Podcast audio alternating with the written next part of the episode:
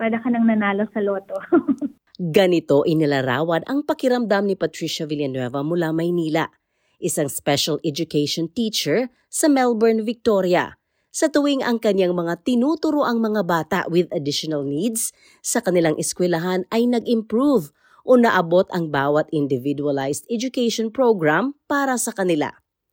Kwento niya sa SBS Filipino, dahil sa nagdaang pasukan, preschool ang kanyang tinuturuan at ilan sa kanila ay may autism, hirap magsalita, may hearing impairment at Down syndrome. Kaya malaking bagay at kasiyahan ang kanyang nararamdaman kapag may natutunang bago ang kanyang mga estudyante. Ang mga batang may additional needs ay ang mga batang may developmental delay tulad ng autism, hirap magsalita, hirap maglakad at may hearing impairment. Simple as pulling up pants when they're doing toileting or pulling down their pants when they're doing toileting and then yun, milestone na siya sa akin. because it fosters independence. Kasi some most of our kids are still in nappies. So we help the we, we part of our school program is toileting. So at the start of the school year, we'd see them, ayaw nilang pumasok ng toilet. And I think sometimes because they're so used to, minsan kapag kagaling silang, kin, di ba, from kindergarten or childcare, they're so used to lying down, getting changed ng nakahiga. So, when they go to prep, parang, why will I go to the toilet? Why will I sit? Parang, sa kanila, this is very strange. And because of their developmental delay, it's so hard to connect these changes in them. So, may mga kids kami ayaw mag-toilet. So, we don't force them. Talagang yung term ma'am, uutuin namin. I don't know if what the term that would be in English, but we really try to, or I'd say bribe them just to walk in the toilet. And then it, it starts as, okay, from the toilet to the cubicle, and then just letting them get more comfortable with the toileting program. Just simple things like that. Or let's say, simple as um, being able to say hello or greet. Kasi sometimes they wouldn't even look at you or they wouldn't even do a high five. So simple as that makes it para, ano na siya, para ka nang nanalo sa loto. Matapos kumuha ng kursong Early Childhood Education sa Pilipinas, taong 2005, napunta si Patricia sa Melbourne para mag-aral dahil gusto niyang matuto at subukang makipagsapalaran dito sa Australia. I did inclusion and special ed. And it so happened that when I did my training in Monash, they have uh, they have what you call the early Elwin Elwin Mori Center, which is an early intervention center. Um, so that paved the way for me to also be inclined to do early intervention. And then when I first landed on a job here, it so happened that they have an early education program as part of the special school. It's like their preschool, but it's in a school setting. So that's how it started. Doon ako mas naging more passionate on early intervention. Matapos ang pag-aaral at training sa Australia, at kahit nagkaroon ng magandang kita at trabaho, nagdesisyon itong bumalik sa Pilipinas dahil gusto niyang ibalik ang serbisyo sa mga kababayan na nangangailangan ng tulong, lalo na sa early intervention ng mga batang may additional needs. I tried doing an, my own practice in early intervention.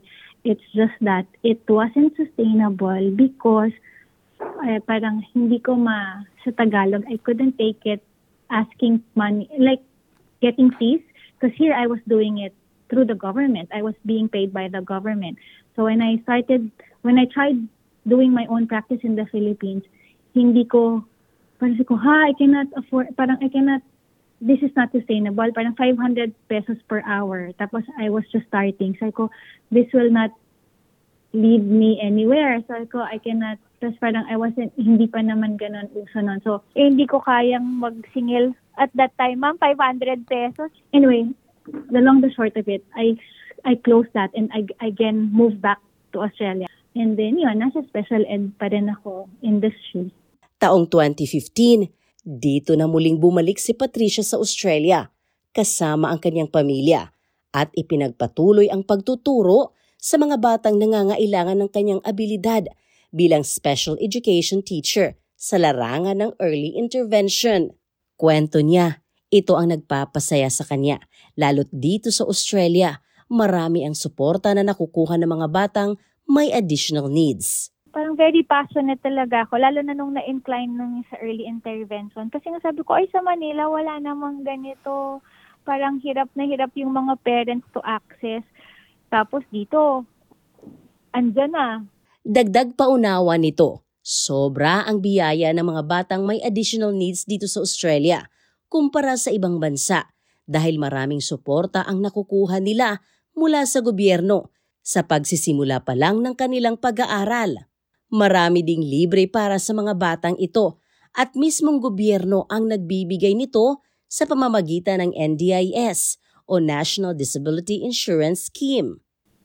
In layman's term for our for our fellow Filipino migrants and community, it's like it's the government who is going to support you financially to be able to support the the the, phys- the physiotherapy needs if needed, uh, occupational therapy, and speech. So they will be the one paying quote unquote for it. So you don't need to have an out of pocket contribution. Bagamat may iba't ibang palisiya sa bawat estado ng bansa, sa Victoria, sabi ni Patricia, For kids who are below six years, six years old and below, you don't need a diagnosis. But even if you don't need a diagnosis, before roughly at least by between three years old, like by three years old, if you have seen red flags about your child's development, you would have at least seen a GP and you have had a referral already through proper, um, let's say, a developmental pediatrician or from the maternal child health care nurses. They would have um, referred you to proper channels to be able to access not necessarily diagnosis, but to be seen by a medical professional to be able to understand where your child is regarding on their development. Subalit, magiging mas matagumpay ang pagtutulungan ng tulad niyang special education teacher at marami pang support worker at NDIS kung makikipagtulungan ang mga magulang sa mga batang may additional na pangangailangan. I'd really say very, very crucial and very, very important because sila yung mag, it's like pivotal yung role nila, ma'am. Um, because it it is the parents that will be bringing the child to these services, will that will be bringing the child to the school, that will be bringing their child to the specialist, to the doctors. So, crucial yung ano nila, yung role nila. Sila yung the more proactive the parents are, then the more results. So parang mas magiging result driven. Very, very important. I couldn't stress that anymore. I, I, I, I've, I've seen parents that are more proactive and yes, you see a lot more progress. Paliwanag ng special educator na si Patricia. Nakakatulong ang pagpapasuri sa mga bata sa mga eksperto. Kaya pahabol nitong payo sa mga magulang na may mga anak na kabilang sa child with additional needs us as parents set aside their ego, then it will just be more beneficial for the kids than can never do harm. Sometimes diagnosis is also very crucial or going through a developmental pediatrician, but it actually will lead, lead you to the right path. Because it can work both ways. Sometimes they can flag your child with additional needs, and sometimes ang nangyayari pa nga ma'am, there are others na they would see, they would uh, discover na ah, high, very high functioning pala yung anak ko, so I need a different type of support. Sheila Joy Labrador para sa SBS Filipino.